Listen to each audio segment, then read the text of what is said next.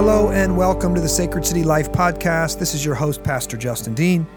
This podcast is all about helping you follow Jesus in the everyday, normal rhythms of life. And this particular segment of the podcast we call Theology for Everyone, and it is just that. We are trying to work out a good biblical doctrine, good systematic theology for our people, to help break down maybe some complex thoughts, scriptural principles that maybe you're not going to pick up just by a cursory reading, but you need to go a little bit deeper. And in order to help us do that, we're working through the Westminster Confession of Faith, and we've been doing this for, it's been about a year and a half. Mm-hmm. We are 22 chapters deep, and on the podcast today, we're coming back and talking once again about oaths and vows. And men, would you introduce yourself? That's Rob Spikestra, Pastor of Discipleship. Alex Tate, Sacred City Youth Director. And Kevin Knorr, Pastoral Assistant. And this topic is probably not one people are going to be clicking on just because they're interested in, so hopefully you're just listening to them all, because sometimes the stuff that you don't think you need to know or you're not even asking questions about is maybe something that you actually need.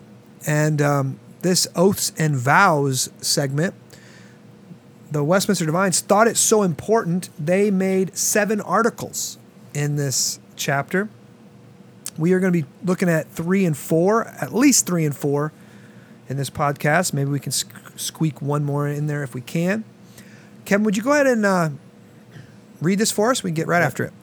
Whosoever takes an oath ought duly to consider the weightiness of so solemn an act, and therein to avouch nothing, but what he is fully persuaded is the truth. Neither may any man bind himself by oath to anything but what is good and just, and what he believes so to be, and what he is able and resolved to perform. Yet is it a sin to refuse an oath touching anything that is good and just, being imposed by lawful authority. Okay. So, last week we already learned taking an oath and making a vow is biblical. There are times of solemn moment, of weighty moment that we need more than just, yeah, sure, I'll do it. Yeah. We know this because we go to the bank, and when you go to the bank to buy a house, most of the time you don't just walk in there and just, hey, I want to buy a house. They're like, all right, you got a job? Yep. Shake hands. All right, I'm out of here. Right, here's the keys, right? No, there's a lot of paperwork involved. It's a weighty moment that most of us who have done it, you've got sweaty hands. You've been, am I making a wise decision here? Is this right? You could feel that. Well, they say right away, whoever takes an oath ought duly to consider the weightiness of so solemn an act, right? So when we're making an oath, and I think making an oath, when you go buy that car, when you go buy that house, when you are making an oath there, you're promising, I will pay this, mm-hmm. right? I will perform this duty, mm-hmm. right? You should not do that flippantly. When you make your oaths at church, when you make your oaths on your wedding day, when you make your oath before the bench, if you're ever called to be a jury, you should consider the weightiness of so solemn an act, and therein to avouch nothing, to vow nothing, but what he is fully persuaded is the truth. Mm. We have a text for that? And if you swear, as the Lord lives, in truth and justice and in righteousness, then nations shall bless themselves in him, and in him shall they glory. Jeremiah 4. Okay. That was what? Jeremiah 4:2? Mm-hmm. Okay. So we should vow nothing, but what is he is fully persuaded is the truth. Mm. Okay, so when we're making a vow, when we're making a oath, we should be careful what we're doing, and we should be. That means if they say, I'm just going to go. I don't know why I'm on this about buying a house, but what is your income? You put down your real income. You don't put down what you hope your income will be in 6 months, right? You put down you swear to what is the truth. Mm. Okay. Neither may any man bind himself by oath to anything but what is good and just. Okay? So right now, we can see there are the things that we are commanded to swear an oath and vow to are pretty small, but the things that we're commanded not to swear an oath to kind of are, there's a lot more options. Mm-hmm. Like, we should not swear to anything that's sinful. Yeah, sure. Right? Anything that is against the law of God. Mm. Right? Now, let me get into maybe a complicated issue here. When God, and I could be getting myself in trouble right now, Rob. So you, if I'm speaking heresy, you have to correct me here. Okay. Because in Ezra, we're going to see in the coming weeks that God tells them not to intermarry with the surrounding nations, mm-hmm. and they disobey him, and they make a vow. Right? They make an oath to foreign women that was sinful to get married to, and then God comes back and says, send them away. Yeah. Right? So they're, hold on. So let's back this up. So they disobey God. Yes. And they marry someone else that they're not supposed to marry. Yeah. I'm just thinking of what the repentance piece would look like for that. They're talking about send them away. So is that like breaking a divorce? Yes, that's divorcing. Mm. It's divorcing. Yeah. And that's, you know, in that situation, that is not a prescription. Mm. That is a description. That's describing what they did, and that was true for them in that moment. Yeah. That what God was doing in them and what God called them to do. But it's also an application of this text, or of this principle here, right? That they had made a vow to do something that was sinful. Mm. And therefore God said, repentance looks like going in the opposite direction and not continuing in that sinfulness. Mm.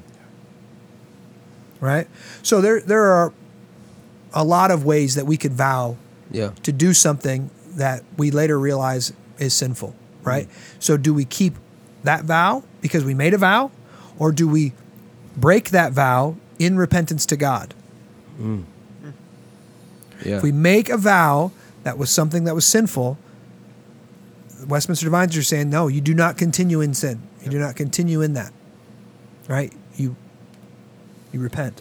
So yeah, so I guess, say so, two people get married, one's a Christian and one's not, and then they end up finding out they have a conscience, right, where they feel like they're convicted of this is sinful, like this person's never going to be a Christian. Like, what does that look like? Yeah. Well, thankfully, Scripture speaks to this very thing in First Corinthians chapter 7, where that's the situation they're in. They're in a place where they're unequally yoked, and so he prescribes there. He says, okay, here's the situation you're in. If the individual who is an unbeliever wants to continue into this marriage, then absolutely continue into that marriage. So, the believer's obedience might even work towards the salvation of the unbelievers. Yes. Yeah. Yeah, for the good. Yeah. So, yeah. So I think that, you know, with this, you see that we could go it the other way. It says you could say we shouldn't vow to anything that is evil and unjust.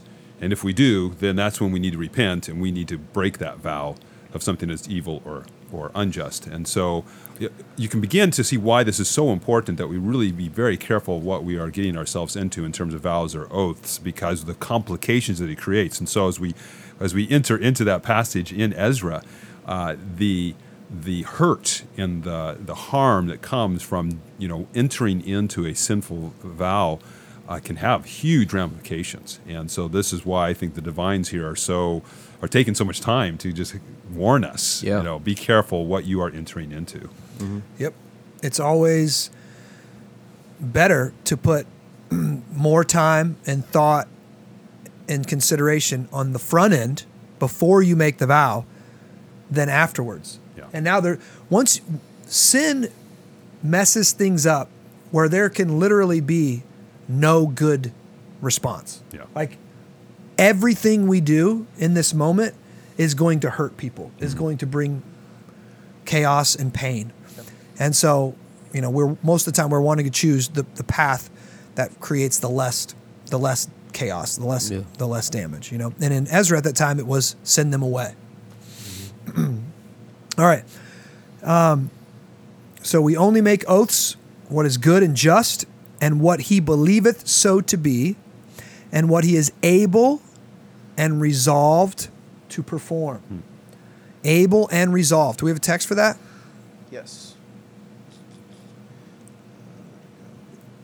So this is Genesis 24, 2 through 9. Sorry, I lost it here. Pause for dramatic effect. I apologize, y'all. I don't have that one off the top of my head. No, you did that. It's a strange one. And Abraham said to his servant, the oldest of his household, who had charge of all that he had, "Put your hand under my thigh, that I may make you swear by the Lord, the God of heaven and the God of earth, that you will not take a wife for my son from the daughters of the Canaanites, among whom I dwell." So it's the story of Abraham having his servant swear to do just that, and he resolves that he believes it's the right thing because his master told him to do it. This is the only verse. Yeah, well, I just remember this verse because when I was preaching through Genesis, I called one of my mentors, Ethan Burmeister, and asked him to come preach for me. And he said, "Where are you at?" I said, "In Genesis." He said, "All right, what chapter?" I said, 24. He's like, "No way." He's like, "I am not coming to preach that text because it is a euphemistic text of some weird ancient vow ceremony that I don't know what the heck was going on there, I'll be honest." So, when we make our vows, it's just like I said earlier, we're vowing what we are able and resolved to perform. So we don't make vows based on wishful thinking. Man, I really hope I can be faithful. Man, I really hope I can show up on time. Man, I really hope I can do that. No, are you able and are you resolved to do it? So we, again, more forethought, and then we have to hold ourselves accountable to the word that we've vowed. Let me just say this. If you're a Christian and you're at Sacred City, you vowed to be at the Sunday gathering. Mm-hmm. You vowed to do that. Yeah. Are you doing that? Mm. And if you're not just sinning against your brothers and sisters in Christ and your pastors, you're sinning against God. Like, you made a vow to worship with your brothers and sisters on Sunday morning and to be a part of a missional community. And are you holding yourself accountable to that? Yeah. Right? Is that a solemn commitment that you think about and you go, "You know what, I've made this commitment," and it honors God that when I'm there to obey it. So is every vow and oath a sin against God and towards God? You're saying every broken vow and oath? No. I would say not every vow and oath is. Only the vows and oath that we've made. What the words here are, the good and just. What is good and just? Those good and just vows. Yeah, the standard is God. God is the standard of goodness. God is the standard of justice. So I think that's would be the ones that would be definitely sinful to be breaking. But outside of that, we've all made those vows. If you help me pass this test, I swear I'll never. Those things, right? So it says right here, "Yet it is a sin to refuse an oath touching anything that is good and just, being imposed by lawful authority." So if anyone in lawful authority, we could say fathers, mothers, we could say teachers, we could say pastors, we could say civil magistrates in lawful authority, if they ask us to make an oath that is good and just, it is a sin to refuse to make such an oath. So if, we've already talked about, if your pastors ask you to make an oath when it comes to church membership, and these things are all good and just and biblical, and you go, no, well, why not? I don't want to be, whatever. I don't want to be held accountable. I don't want to, okay, that would be a sin. That would be a sin. So I don't want to take it there, but you said authorities and mm-hmm. government. I'm thinking mm-hmm. So if your government says hey, we need you to go to war. Mm-hmm. And for some people it could be good. They think it's a good. And some people are oh, no, I think that's bad. So would that be a sin against God since it's authority? Okay. So that's a great question. And we would appeal not to what people think is good or bad, but we would appeal to God's standard, right? So there is what it's called just war theory. Mm-hmm. There is what the biblical Bible prescribes. There's some things that you can tell if this is a just war, right? Now, you never know for sure because we are not in Afghanistan, or we are not in Ukraine or in Russia. And so we have to, in one sense, trust what our governing authorities are actually telling us about the situation. But from those things, then we can make, deductions and look and see if this thing looks just or not. And if it's not just, let me just use the example right now. What's going on in Ukraine? Russia is, Putin is a dictator and he's godless and, he's a bad guy. But Ukraine has also, they've just had a corrupt government for decades, for maybe longer than that, okay? Now, the Ukrainian people are victims in this situation in a lot of ways, but, and America has even broken our vows and oaths to Ukraine because we told them when they were armed with nuclear weapons to protect themselves, we said, no, let us take those nuclear weapons away and we'll protect you. Well, now, the reason Russia invaded is because they didn't have their nuclear weapons. And now they invaded, and what are we doing? We'll put some sanctions on you, but we're not sending troops over there. So that situation is so complex and muddled, and our government has made it just as bad, and our government in a lot of ways is just as corrupt. I don't think it would be just for us to go over there and start a war with Russia or get in there, right? Because of the complex nature of sin and corruption and all the stuff that's going on. But when you look at a situation like World War II, right? That's a situation that's much more clear. That if we don't step up and go, Hitler runs the world, right? And he's murdering millions of people, yeah, right? So that's a situation that you can see. It's a lot more just, right? It's clear right and wrong. I would say Vietnam and what's going on in Ukraine right now, those are there's reason to question those. Mm-hmm. There's a reason to wonder if that would be a good and just reason, right? So if they made us, we wouldn't have to, if we're not convinced of that and there's not clear evidence, we could say no. Just like our governing authority says, we want to mandate a vaccine. Okay, we say that might be good, the vaccine, but mandating it is not just because the government does not have the authority over the human being's body, over individual member's body. And so we have that authority over our body, right? So, well, God has the authority over body, but under God we have that authority. So that's what it's a sin to refuse an oath touching anything that is good and just being imposed by lawful authority. So if someone asks you to take an oath and it's good and it's just, it's a sin to refuse that. Mm-hmm. Now, why would somebody refuse it if it was good and just? Why do you think the Westminster put this in here? Mm-hmm.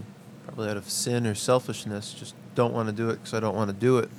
If it's something that's good and godly. Okay. Kind of like you were talking with if you told somebody to do to participate in church membership and they said, no, I'm not going to do that because I don't want to submit to authority. Sure. For example. Okay. Yeah. Again, another thing we have to remember, we talked about this before, that this was written in the context of many Catholic priests and bishops coming out of the Roman Catholic Church. And so one of the reasons that they're writing this, that you don't have to bind himself to an oath that anything is good and just, is because they bound themselves to celibacy. Mm. And they came out of this, Martin Luther being one of them, mm-hmm. come out of it. He gets married and has children and loves his wife and loves the married life. And he's preaching the paint off the walls and the gospel's spreading. People are getting saved. And other priests are going, oh, I think I made an oath that was not good or just or biblical. I made an oath that God didn't approve of.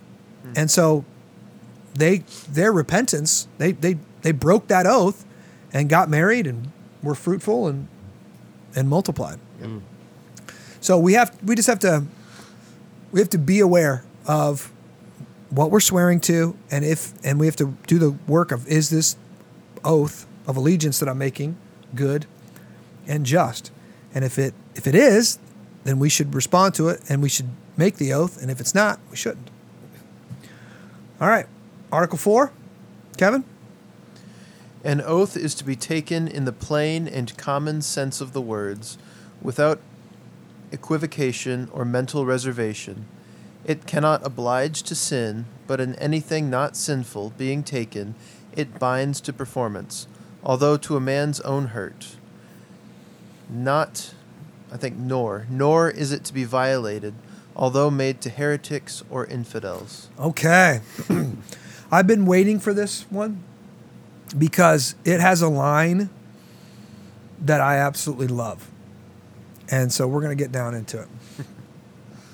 An oath is to be taken in the plain and common sense of the words, without equivocation or mental reservation. What text do we have for that? We have Psalms 24. No. Or do you? Okay, go ahead. Yeah, sorry. He who has clean hands and a pure heart, who does not lift up his soul to what is false, and does not swear deceitfully. Does not swear deceitfully. Okay, I was thinking it was going to be Jeremiah 4:2.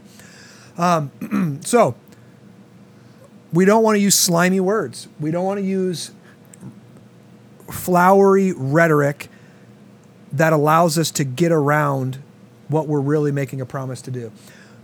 I would just say we don't want to use political speech, because if you listen to the State of the Union, if you listen to most politicians speak, they're lying through their teeth. They're saying something that sounds one way, but you know they mean something totally opposite, you know? And that's not the way the Word of God works. That's not the way Christians are to speak, right? Our doctrinal statements are meant to be black and white. They're meant to be plain and common sense, in the sense that they separate insiders from outsiders. And there's a way of writing your doctrinal statement that could be so flowery and so open and so much equivocation that nearly anyone could look in and say, oh yeah, pretty much. And it doesn't actually do what it's meant to do, which is separate insiders from outsiders, separate believers from unbelievers, right? And so when we make our vows, we should make them very clear, without equivocation or mental reservation. All right? Now, our vows cannot oblige to sin. Pretty clear. But in anything not sinful being taken, it binds to performance, although to a man's own hurt. Mm. That's the sentence that I've been waiting to get to. Okay, I see. You've made a vow, and now you realize it's harder than you thought. Mm. You made a vow, and now you realized, oh man, this is going to cost me more than I thought it was going to cost me.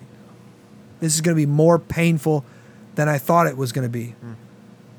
And we Christians should look the person in the face and say, yep, do it anyway. Do it anyway. Yep. I didn't know being married was going to be this hard. Yep. Do it anyway. I didn't know laying down my life like Christ did for the church was going to be this hard. Yep. Do it anyways. When I said I was going to mow your grass for $20, I didn't realize it was going to take me 4 hours. Yep. Do it anyway. Making an oath to a man's own hurt. And he goes even farther. Now let's read. What text do we have for that? Yeah, 1 Samuel 25, 22, and then 32 through 34. 22 reads, God, do so to the enemies of David and more also, if by morning I leave so much as one male of all who belong to him. And then starting in verse 32, and David said to Abigail, blessed be the Lord, the God of Israel, who sent you this day to meet me. Blessed be your discretion, and blessed be you who have kept me this day from blood guilt and from working salvation with my own hand. For as surely as the Lord, the God of Israel, lives, who has restrained me from hurting you, unless you had hurried and come to meet me, truly, by morning there had not been left to Nabal so much as one male. Yeah, so this was Nabal's house, right? Yeah. You remember this? No, remind me. So the, David was hungry and needed some food, and he sent his servants to Nabal's house, and Nabal was like, get out of here. We're not giving you anything. Yes. And then Nabal's wife, was it Nabal's wife? Abigail. Yeah. Abigail comes out. She brings a bunch of food, and she brings all this kind of... So when David finds out that they're not, Nabal's not going to take care of him, he's like, I'm going to kill everyone. Yeah. He makes a vow to God, I'm going to kill them all. Okay. That was probably a rash vow, right? Yeah. That was probably a rash vow. He was starving. He had a lot of men. This guy was not being benevolent in his kingdom, whatever. So he's going to go kill him. Abigail comes out. She takes care of him. She feeds him. He realizes, I've made a rash vow. I've made a sinful vow. Okay. And what does he do? He breaks his vow. Yeah. He doesn't go and kill everyone. Okay? Mm-hmm. So that's a perfect example of a man making a rash vow and then a man not fulfilling that vow. Mm. That's sinful. Okay? This is one of the... This brings up a good point here, though. This, although to a man's own hurt. Isn't this the point? Isn't this why... We didn't bring this up last week, but it just brings it up to my memory right now. Isn't this why we make vows and oaths? Because we're wondering, when this gets hard, will you keep your word? Hmm. Sure. In one sense, I would almost say that's the only reason we make vows. Yeah. Yeah, because we're not able to anticipate just how hard this might be. And particularly when we're talking about, these are things that are weighty. And so these are obviously things that are going to take something of us, that's going to require something of us. And again, I think about, we'll go back to our wedding vows. Boy, is it easy to make that. It's easy to say that vow. On that day, man, she's beautiful and things are going great, But to work that out 5 years down the road, 10 years down the road, 15 years down the road, when the reality of life is there, and it's weighty, and so we make vows for that very reason, because we don't know, am I up to this, and by the grace of God only are we up to it, which is why we need God's grace to fulfill these things. But we need more than just a flippant I'll be there, I'll do it. We need to remember that there was a solemn day where we made a solemn oath and a solemn vow that come hell or high water, we were going to perform this thing. And so when it gets really difficult, we have something of substance that we can say, I made an oath to God to do this, right? I think that's why. And we in one sense, we swear to our own hurt, right? That it's going to hurt me personally to keep my vow, but I'm going to keep my vow, right? And then he goes up one step further. nor is it to be violated, although made to heretics or infidels. What text do they use for that? Joshua 9:18 and 19. But the people of Israel did not attack them, because the leaders of the congregation had sworn to them by the Lord, the God of Israel. Then all the congregation murmured against the leaders. But all the leaders said to all the congregation, we have sworn to them by the Lord, the God of Israel, and now we may not touch them. Mm. Yeah, this is the story of the liars. Yeah, these are the they live there in Canaan, and God's telling them to kill them all, get rid of these. Make no covenant with anybody around you. Take over all the nations. You're taking over the promised land. Yeah, and so they get dressed up like they have traveled many weeks. Worn out sandals, worn out clothes, bad bread, the whole works. Yeah, stale bread. They've really done their trick. And so they come and they say, we're from a far nation. So they're lying to the leaders that they are from a far nation. And so they say, well, make a covenant with us. Mm-hmm. Don't kill us. Don't kill us. Don't destroy us. And well, then they make a discovery that, oh no, they're right around the corner. They're neighbors. Yeah. But God tells them, okay, not that it was you made a sinful vow, so go kill him and break your vow. No, because the vow they made was not sinful. They were deceived. Yeah. So they were deceived in this vow, and God told them, keep the vow. Keep the vow. Interesting. Keep the vow. Yeah. So when we make vows to people who are not Christians and maybe even heretics, we're commanded to still keep our vow, right? And paying your bills, when money gets tight, you still pay your bills, et cetera,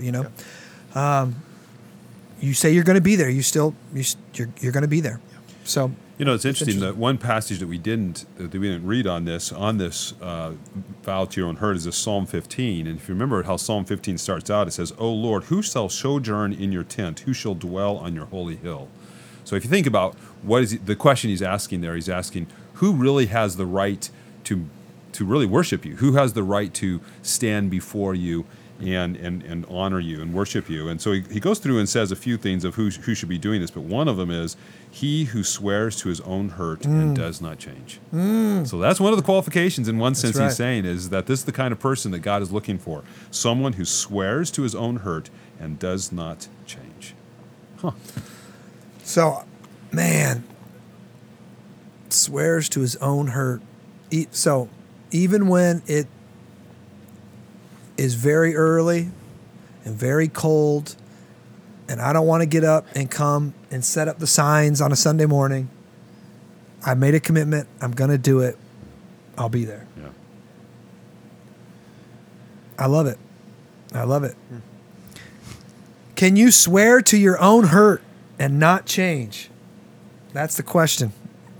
That God calls us to make oaths and make vows, and that's part of it. Keeping your word even when it hurts, even when it's painful. So hopefully you learned a thing or two. If you've got questions, please email me at justindean@sacredcitychurch.com or rob@sacredcitychurch.com. We love to get those emails and answer those questions. We've been getting a lot lately, and we're excited to begin answering some of those shortly. We love you guys. We're praying for you. God bless you.